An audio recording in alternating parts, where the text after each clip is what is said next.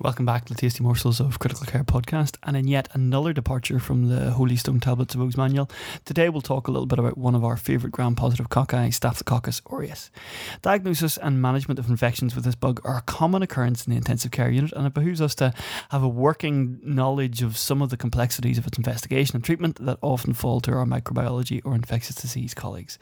So accept this uh, for what it is, an intensive summary of somebody else's expertise.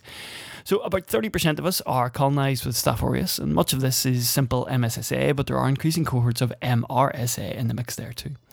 And when causing an actual infection, we see, we see Staph aureus implicated in lots of different types and um, clinical presentations. So, such as a skin and soft tissue infection, things like cellulitis, folliculitis, abscesses, impetigo, um, a toxin mediated GI illness from eating food contaminated with Staph aureus, and that's the one where you get the vomiting and the diarrhea very rapidly after ingestion of food. There's preformed toxin that causes the GI syndrome. You can get it in bone and joint infections, uh, you can get it in a sepsis with a toxic shock type syndrome. It's another clinical presentation. You can see pneumonias, especially in the hospitalized population in ICU. We see lots of staph pneumonia. Cerebral infections in the context of trauma, neurosurgery, and drains. If you have a EVD in there for a while that gets infected, that would be a common source.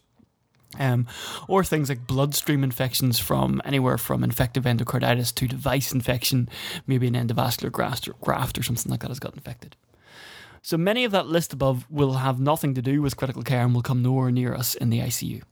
But staph really comes into its own when it gets into the blood. Getting a phone call from microbiology that your septic patient in the ICU has Staph aureus in the blood is a relatively common phenomenon and it should trigger a specific sort of response. A staph bacteremia carries with it a roughly 20% mortality, at least that's what's commonly quoted, so it's something to take very seriously. This is a disease which has significant metastatic complications, so once you realise there's a staph in the blood, you should be hunting out the other sites it could have spread to. It's often difficult to tease out if the infected site is a primary site of infection or indeed has it seeded from somewhere else, but a good look list of places to have a look for other sites of infection would include the heart valves, cardiac devices, things like pacemakers, the spine, bones and joints, particularly the large joints like the knees are a common one, um, or certainly osteomyelitis around the spine. Embolic abscesses to the lungs, or even a, primary pneumonia. Um, septic emboli to the brain, even things like brain abscesses can develop from that. And then skin and soft tissue skin and soft tissue infections that you just haven't found in your initial examination. So for ICU level staph bacteremia, I find it's probably the heart, the spine, and the lungs as the main sites of infection. Needless to say that if there's a collection of pus somewhere in staph bacteremia, strong consideration should be given to draining that collection of pus. Obviously, acknowledging the complexities of decompressing a spine, etc., it's not something that you can easily do.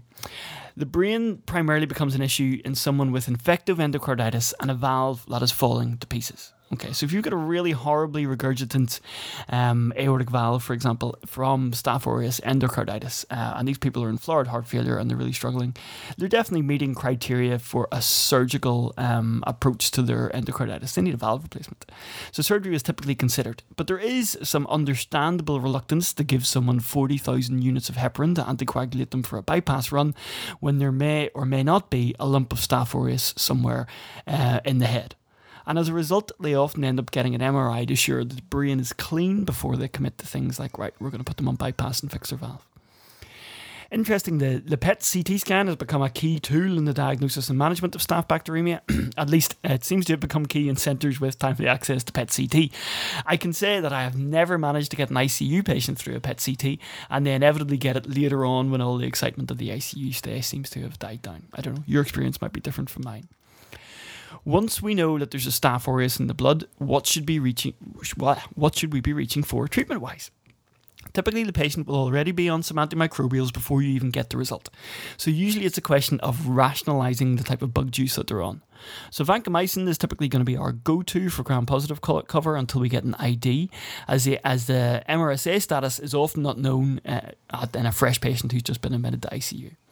If it turns out to be an MSSA, then the swap is typically for us, it's for high dose flucloxacillin, say something like two grams every four to six hours. This swap is important as an anti staphylococcal penicillin like flucloxacillin is actually a better drug for killing Staph aureus than vancomycin. So if it's an option, it should be used. And sometimes we feel when we step down from vancomycin to flucloxacillin that we're giving them a less, in inverted commas, kind of powerful antibiotic, but actually flucloxacillin is a much better drug for killing Staph aureus. There are some nuances um, once you get into the weeds that are certainly beyond the scope of an ICU exam about the addition of when you might add an aminoglycoside. Um, for the TLDR, it's not routinely recommended, or the addition of rifampicin. Again, uh, too long didn't read, generally only in the context of prosthetic joints or hardware. The next job we need to do really is to document clearance from the blood. Once on the appropriate bug, ju- bug juice, repeat the blood cultures. If you're killing the bug, the bug should be cleared from the blood within 48 hours. Failure to do so suggests that you've got an issue with source control. So go back and have a think about what you need to image further. Do you need to look at the heart valves? Do you need to look at the spine, etc.? Duration is split, um, sorry, duration of the antibiotics is split into uncomplicated and complicated staph bacteremia. So, for an example of uncomplicated, might be someone who say they've got a PICC line staph bacteremia that clears their cultures very quickly. It gets the PICC line pulled out and has a good quality negative transthoracic echo. Um, they have uncomplicated staph aureus bacteremia, and typically two weeks is probably sufficient for them. Complicated staph bacteremia might be someone, let's say they have a spinal osteomyelitis, not needing surgery, and maybe it took a week or so before the culture's cleared. They're more likely to need something like six weeks.